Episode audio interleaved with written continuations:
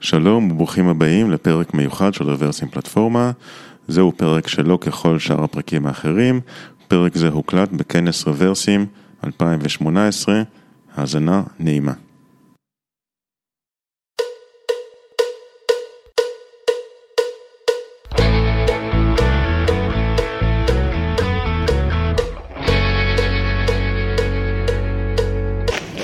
This is Boo. Um, she's my stuffed animal friend who travels with me.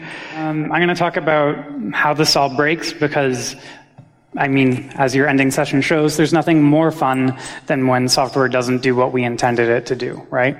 That's just what we all really enjoy in our lives. So I'm Holden. Um, my preferred pronouns are she or her, and I'm a developer advocate at Google, um, and I work on open source big data there. Um, it's fun. They pay me money, and I work on open source, um, and I get to travel around the world. So I like this job.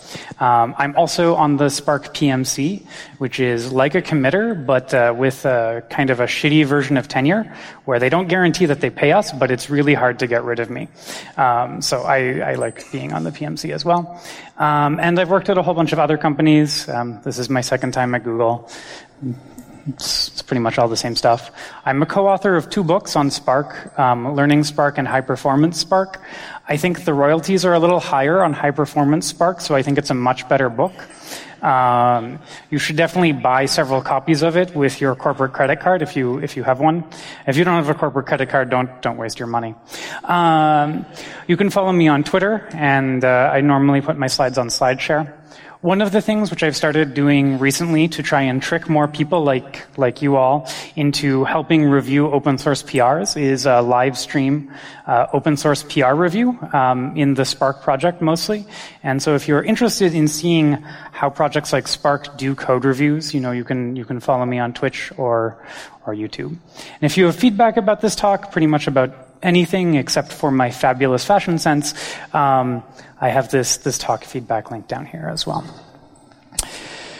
Um, so, in addition to who I am professionally, I am trans, queer, Canadian, and part of the leather community. I actually work in America on a H-1B work visa, um, and right now that's a work visa that they're debating if they wish to keep it or not, which is a really exciting time to be an immigrant in America. Um, and this is not particularly related to distributed systems. There is no secret Canadian garbage collector or distributed clock we've been hiding from you. Um, but I, I, think it's it's useful and important to acknowledge that we all come from different backgrounds. And if perhaps on your team, when you look around, uh, you don't come from different backgrounds, uh, that's a thing that you should think about and see if you can make a more diverse team, uh, so that you don't just recreate yesterday's problems uh, faster. Uh, instead, we can work together and solve some fun problems together. Uh, so. Um, I, will put my slides at this bit.ly link, and if there's a recording, uh, I'll link to it from there as well, uh, and you can you can go there and and get the slides and stuff. Uh, yeah. Okay, so I'm I'm hoping you're all nice people. Um, this is a large enough audience. I'm sure there are a few of you who are not, but you can fake it for 40 minutes. Um, and I'm actually really curious. How many people here are somewhat familiar with distributed systems? Okay, that is a lot of people. How many people would describe themselves as knowing Spark? Good. That's a lot less people, so that's exciting. Uh, there, there will be fun things here. Um, and hopefully you're curious how systems fail. If not, there are two exits in the back. Um, and really, there, there's no, no pressure to stay. Um, so what are some data parallel distributed systems? Uh, so there's Apache Spark, which is uh, what if we made functional programming distributed? Um, and so it has immutable data sets. It's, it's a very nice system. Um, I think, admittedly, I work on it and I make money indirectly from it, so I'm a little biased. Um, but there's, there's other ones too. Um, Kafka Streams looks at the world and says everything lives in Kafka um, because it's from the Confluent people. Um, Flink says, what about if we focused on streaming first and then kind of bolted batch on afterwards, whereas Spark does it in the other way around? And Apache Beam looks at this and says, wow, there are way too many systems. The solution to having so many different systems is another system. Um, that works about as well as you'd think. Uh, it has some, some places where it actually works. And Storm is storm. Uh, would have, anyways, yeah, I won't say anything about it. Okay, um, so for, for those of you who aren't super familiar with Spark, we're not going to just do Spark, but I'm going to draw a lot of parallels to Spark because it's what I'm most familiar with. It's a general purpose distributed system uh, for data parallel processing. It's written in Scala, but it has APIs across many different languages. Um, Python is probably the most notable uh, non-JVM one.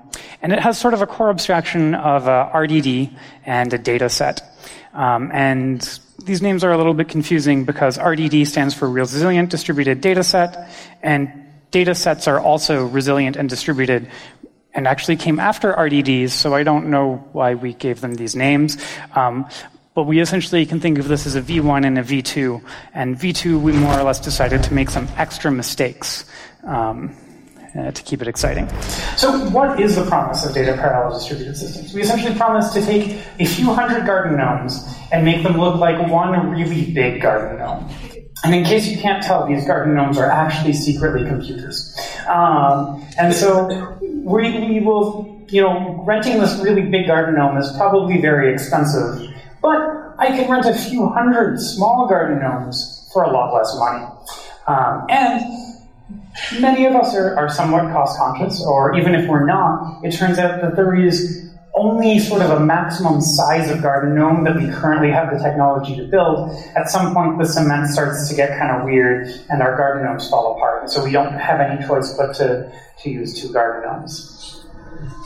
Um, so we, we can essentially think of it as we promise to treat our data in certain ways, and in exchange, all of these different systems promise to make our 100 computers, or 1,000 computers, or 10,000 computers, and if you're using more than 10,000 computers, I know a Google sales rep who would love to talk to you, um, look like one computer. Um, but it, it, turns out that this promise breaks down. Um, and normally it's, it's for a variety of reasons. Some of them is that we don't always keep our promises to the system right? In Spark, it's, it's a very functional system. And it turns out that when you give Java programmers functional systems, you don't always get functional systems at the other side. And, and there's nothing wrong with that, right? Um, except that it doesn't work. But that's, that's a minor detail at best. Um, so our first part of magic is, is pipelining. Um, and so we can think about this as reading a terabyte of data is kind of expensive, and doing doing many operations. If each time we did one of those operations, we read the data back in, or we shuffled it across the network multiple times, that would get really expensive. Um, and for people who have, how many people here have written MapReduce code? My heart goes out to all of you. I'm very sorry. But you, you know the pain or joy, depending on what you like doing, um, of trying to cram all of these different things into a single mapper or into a single reducer, all of these different distinct expressions so that you reduce the number of passes over your data. Um, and most of these systems offer to essentially hide that for you. You can write your code in a nice, pretty way, and they promise to do all of the terrible things behind your back. Um, and that works okay until until everything comes down, uh, crashing down. So um, we can think of this. Okay, no one can read this, but that's all right. I'll describe it to you. Um, we can think of this as just like this is a set of operations. This is another set of operations. And this first set is all grouped together into a single pass over the data. And the same thing is true here for the second set of operations. It's all grouped together in a single pass over the data. And I don't have to tell the systems to do this for me. They're able to detect when we have what's called a stage boundary. Um, and this is when it has to shuffle the data and it can't just keep pipelining more operations together. Um, and then the query plan, you can't read it either, but I can't so I won't explain that one. But it's the same thing. So I would not be a licensed big data professional if I did not have word count in my slides. Um, it is actually a licensing requirement, which is why we see it all the time. Most people don't talk about it. But, uh, so we, we, we read in a file called boop. In this case, our, our files tend to be on distributed file systems and, and several terabytes. So we have a terabyte of data about boop, and we tokenize it with spaces. Um, which as someone who grew up in North America, I can pretend is okay. Um, it turns out that not all languages tokenize super great with spaces, um, and then we, we group it together, and anyways, we, we reduce by key, and so we sum up all of the things with the same key, and we save it out. And so if you're, if you're coming from the MapReduce background, you might be going, it's really important that we put this flat map and map together. But it's okay. Spark will do it for us. If we wrote the similar code in Flink, Flink would do it for us. All of these systems can combine these for us with pipelining. Um, and this is done in Spark through lazy evaluation. So essentially, we ask it to do a bunch of things. Spark says, sure, I did it. It's kind of like a teenager. But when we go and check and say, like, hey, you didn't actually do any of your work, it's like, oh, yeah, just, just give me five minutes and I'll, I'll go take the garbage out. Right? And so that's what happens when we call save as text file. Um, Spark actually finally does its work. Um, and, and, Kafka Streams looks pretty similar, except this is in Java, so we've got more angle brackets and types written down explicitly. Um, if you if you really like writing Java code, you can write Java Spark code, you can write Scala Kafka code, whatever. It's all the same. Uh, okay, so this is really awesome, um, and it works, right? Every, okay, yes, people believe me, it works. So um, there is a catch. Ooh, Okay, that was not the catch, but that is also not great. Uh, I'll, I'll get that later. Um, there, there is a catch, and our magic is going to break. Um, so this is the happy part. We can pretend everything is fine. Um, so this is where everything starts to fall apart. Um, the first one is in Spark, we don't have a whole program view. We only get to see up to this action, right? So if I go ahead and I use that same data again after the action, Spark isn't able to do its cool pipelining thing, and it'll end up reading the data multiple times anyways. And that's sad, right? It's, it's no longer looking quite as magical. Um, the other one is when it comes to debugging. Now, I know you all probably write perfect code, but for your coworkers who may occasionally make the slight mistakes, um, the problem comes that Spark has has helpfully stuck our map and flat map together, and then when it comes time to debug what went wrong, uh, it says something along the lines of exception inside of iterator anonymous function. Um, and that's really great because anonymous function is super descriptive. I only have a few hundred of them per file. I'll just go and find it. Like I can just check all hundred functions. Um, and so, but that's that's okay. Debugging, we don't spend too much time on that. That's that's totally fine. Um, and yeah, the the main one is that we can only see up to the part. Uh, where we do our action.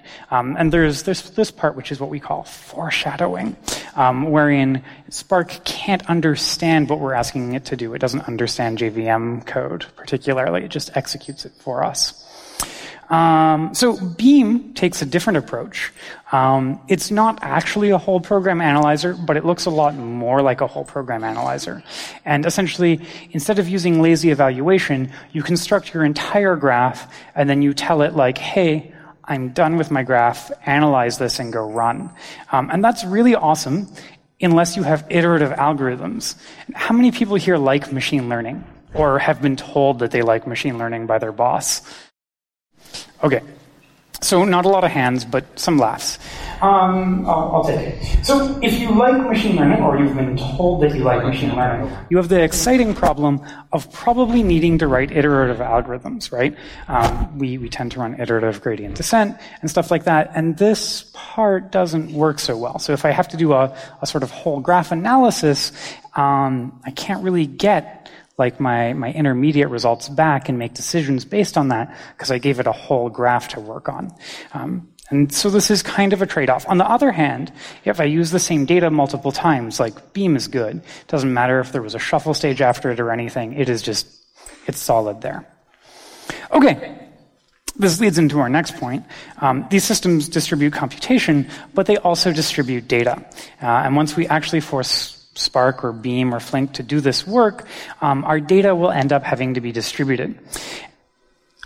And sometimes this works. If you're really lucky, it works well. Um, and this is probably the biggest biggest regret that I have. Um, not that I really know how I could have changed it, um, but Spark and Flink and Kafka, and a lot of these other systems all use deterministic partitioners. Um, and it's based on the key. And so what this means is that for any given key, I will always produce the same result. Um, and that means essentially, if we think of our data as being in different partitions, everything with the same key will end up on the same partition. Does anyone see perhaps something that could go wrong here? No? Okay. Well, okay, so all of our garden gnomes are here. One of our garden gnomes is going to end up being responsible for null. How many people have some data with some null values in it? Okay, a fair number. Maybe you have much higher data quality than I do, but I often have enough null values to make one of those garden gnomes very, very sad. Um, in fact, sometimes so sad that that garden gnome will develop a drinking habit and stop working. Um, or as we call it, a managed restart. Um, yeah, so key skew to the anti-rescue. Um, and this is frustrating because now the fact that you know, the distribution of our data matters is a, is a little sad. This one big garden gnome is starting to, the curtain is coming down and we're seeing it's actually several hundred garden gnomes. And there's one very depressed garden gnome who is responsible for null. Um, and there's lots of operations which effectively force the systems to do this. Um, now, there are more intelligent things that we can do, um, and there are different approaches. Beam has an interesting solution regarding liquid sharding. So it's not all systems that suffer from this um, sort of deterministic partitioning, but it is a lot of them. Um, and that's because deterministic partitioning gives us all kinds of really cool things when it comes time to join data, look up stuff, or, or do really anything with it. Um, and so here's an example about mustaches. Um, I live in San Francisco in the Mission District, um, and this is this is no longer true. But there was a time when the Mission District was really a wonderful place to see all of the different kinds of mustaches that America had to offer. Um, a lot of handlebar mustaches, it's true, but there was good variety. And I've always wanted to get out of tech for reasons, um, and I thought that maybe I could start a mustache wax shop. Um, you know, it seems like a pretty natural following, distributed systems, mustache wax vendor. Um, but to do this, I needed to figure out where to set up my shop, right? I can't just open a mustache wax shop in New York. There's just aren't enough mustaches there to, to keep business going. So I can, um, because this is, ooh, this is being recorded, isn't it? I should not make jokes about um, how much data is available for purchase. Uh, but um, let's pretend that some people have voluntarily opted in and given me information about, you know, their zip code and their preferred kind of mustache wax. And so I have this wonderful marketing data and I need to figure out where to, where to set up my business. But I, it turns out there are so many mustaches in San Francisco, they don't fit on a single computer.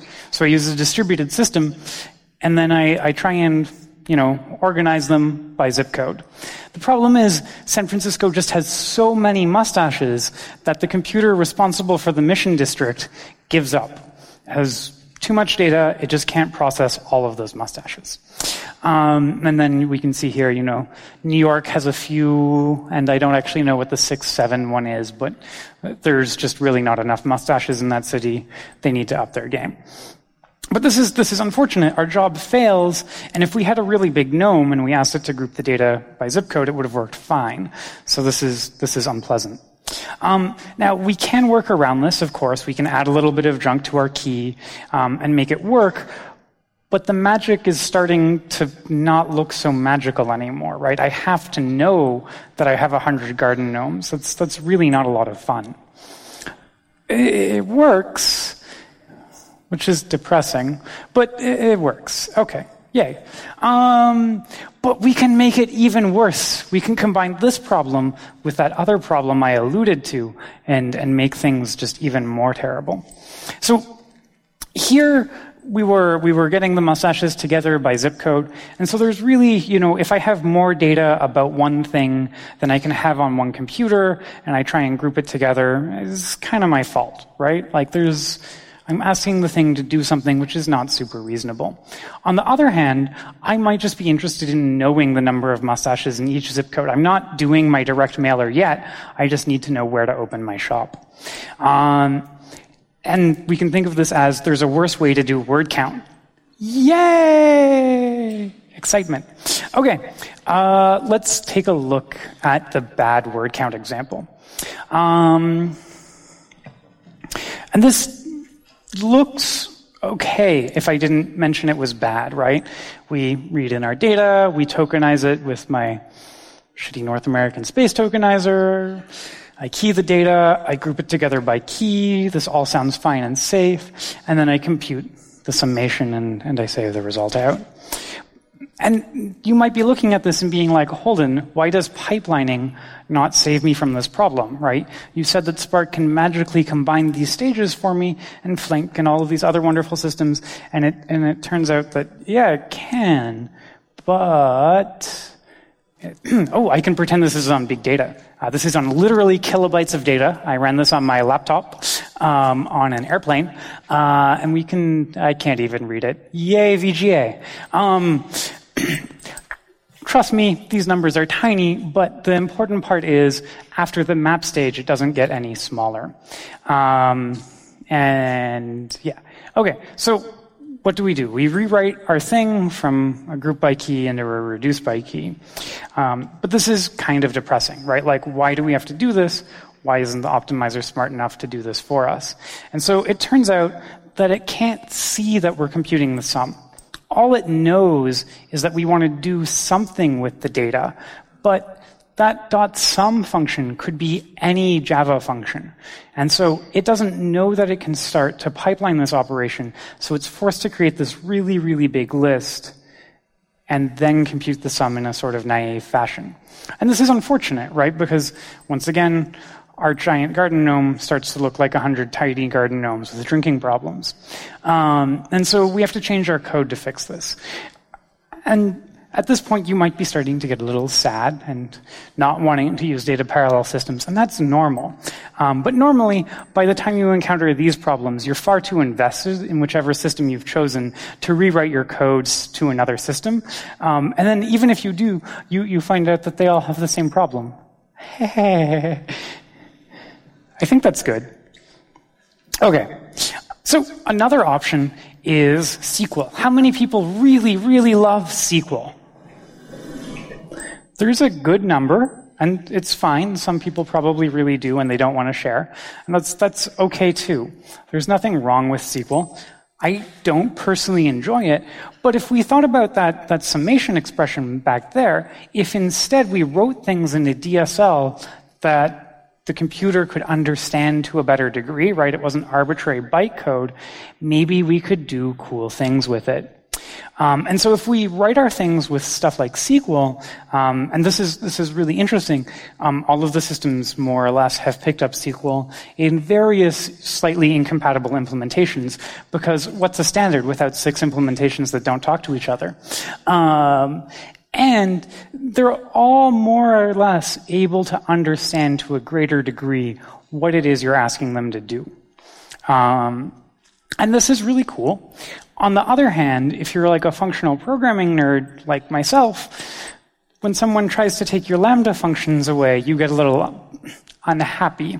Um, and, and that's, that's okay. There's, I don't deserve happiness, as I'm reminded frequently in America.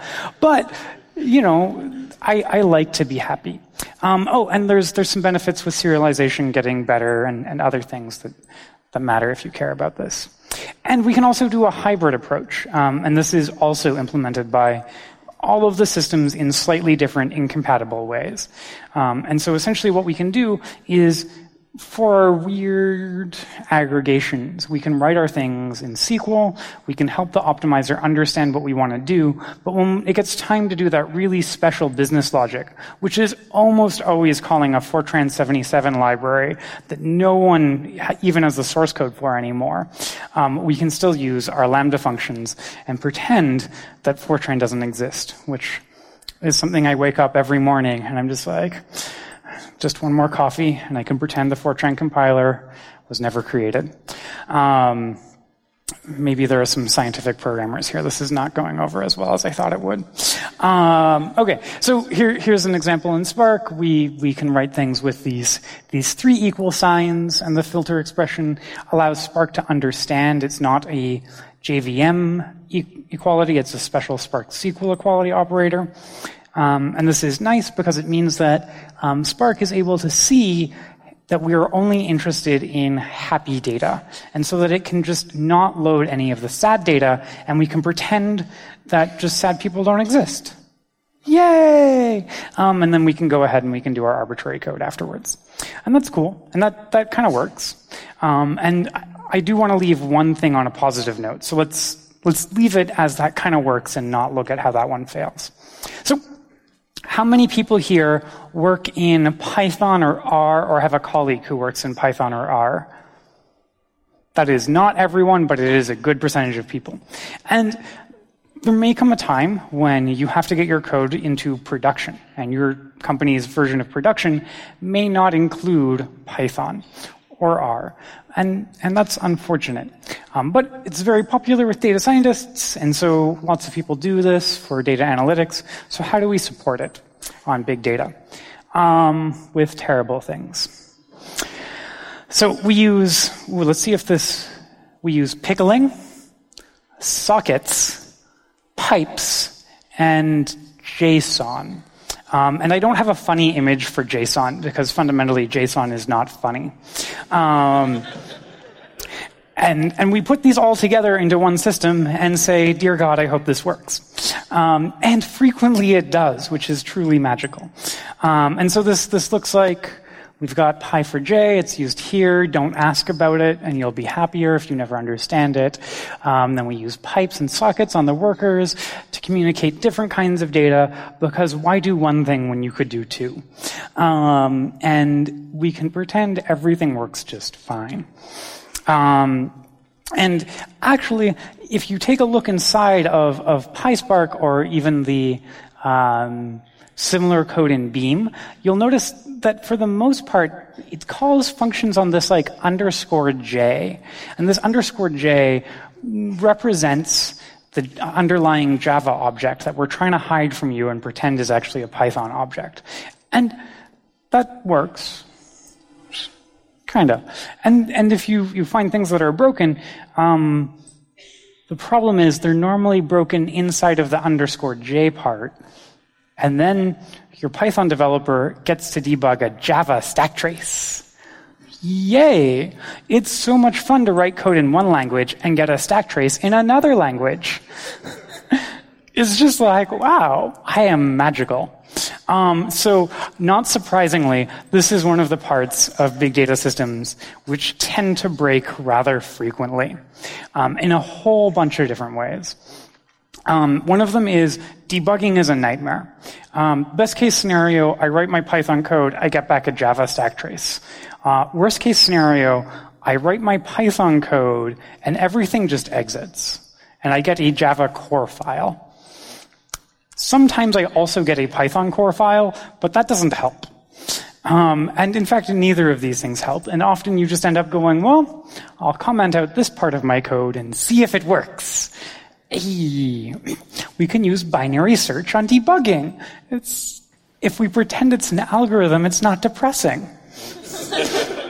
right? Um, the other one is it's a lot slower for reasons that are somewhat esoteric. Essentially, we end up having to take the data, switch it between many different systems, and switching between these systems comes with a cost in addition to being really difficult to debug.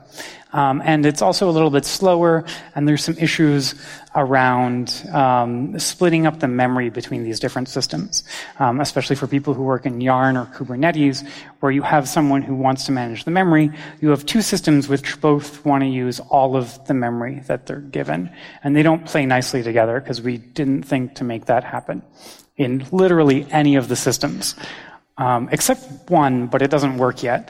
Um, there's a really cool new thing in Beam where they launch a separate container with its own memory limitations, and then Python doesn't actually go and eat everything because it's constrained to its own little container, and you have like an outer container.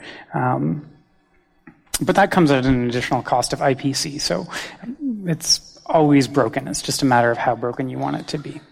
Okay, if I didn't scare you away from these systems, and you're like, you know what? I've always wanted to write Python code and debug it in Java. Um, I have a collection of videos for you, um, and you can you can check these out. Um, Paco has a really lovely introduction to Spark video. Um, I think it's quite great. Gwen has some lovely Kafka videos. If you're if you want to play around with Kafka streaming, um, I think they're all very good. So, in summary, data engineers have seen Cthulhu. Um, be kind to your data engineers. And if you are a data engineer, it's okay to sometimes just be like, Dear God, I have a hundred garden gnomes and none of them are behaving, and just take the day off. Just tell people you're debugging a stack trace, and if they want to see one, just like go to the mailing list and grab it. Just take the day, get some coffee. It's okay. These systems are terrible. Um, right. Yeah, be nice to the data engineers. And the, the last one, which is terrifying, is sometimes I talk to people and they go through all of this pain and then they get it working and then they're like, you know what? It works. I'll just put it in production. And, and that's lovely, provided that you're planning to change jobs next week.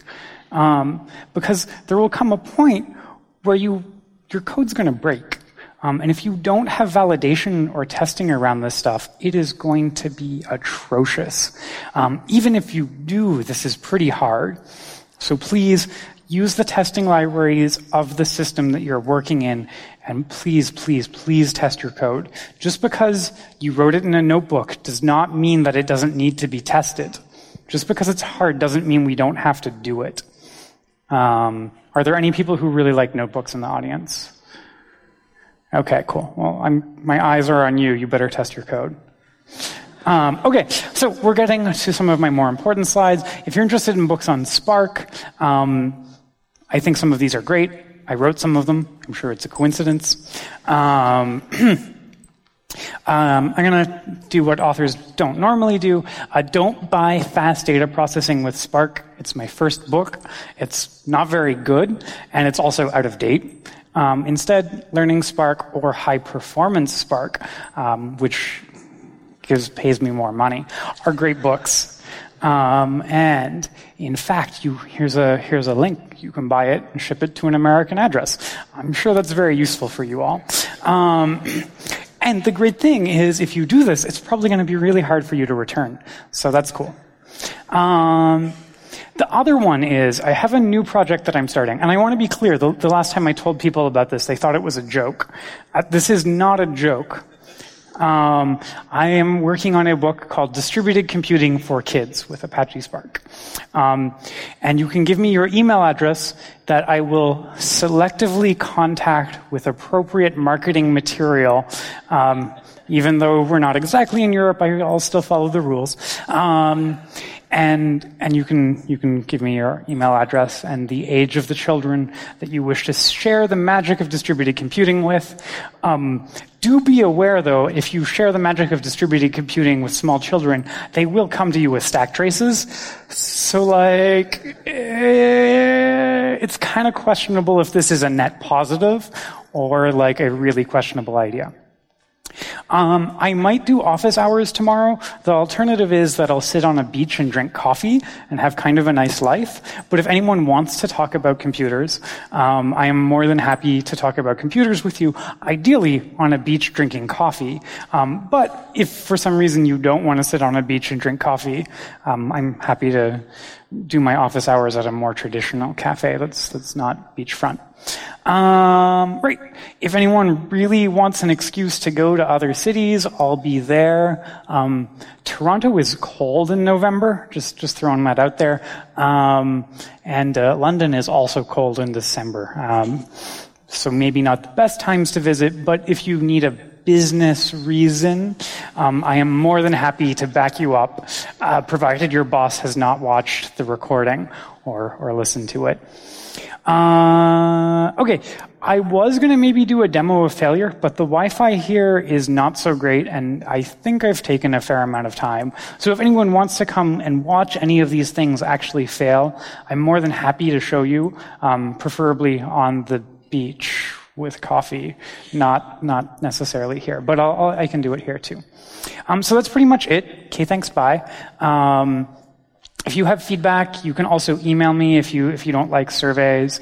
Um, it's it's all right either way. So thank thank you all for listening. I, I hope. Oh yes. If you could pretend to be very excited for a minute, I can take a photo to show my boss when he gets the. Uh, expense report from my flight, which I think might be kind of a surprise to him. I didn't tell him I was coming here. Um, I find it's easier to ask for forgiveness, but I probably shouldn't be saying this while the recording's running. So, um, yeah. Are we, we good? Thank you so much to Holden Karau.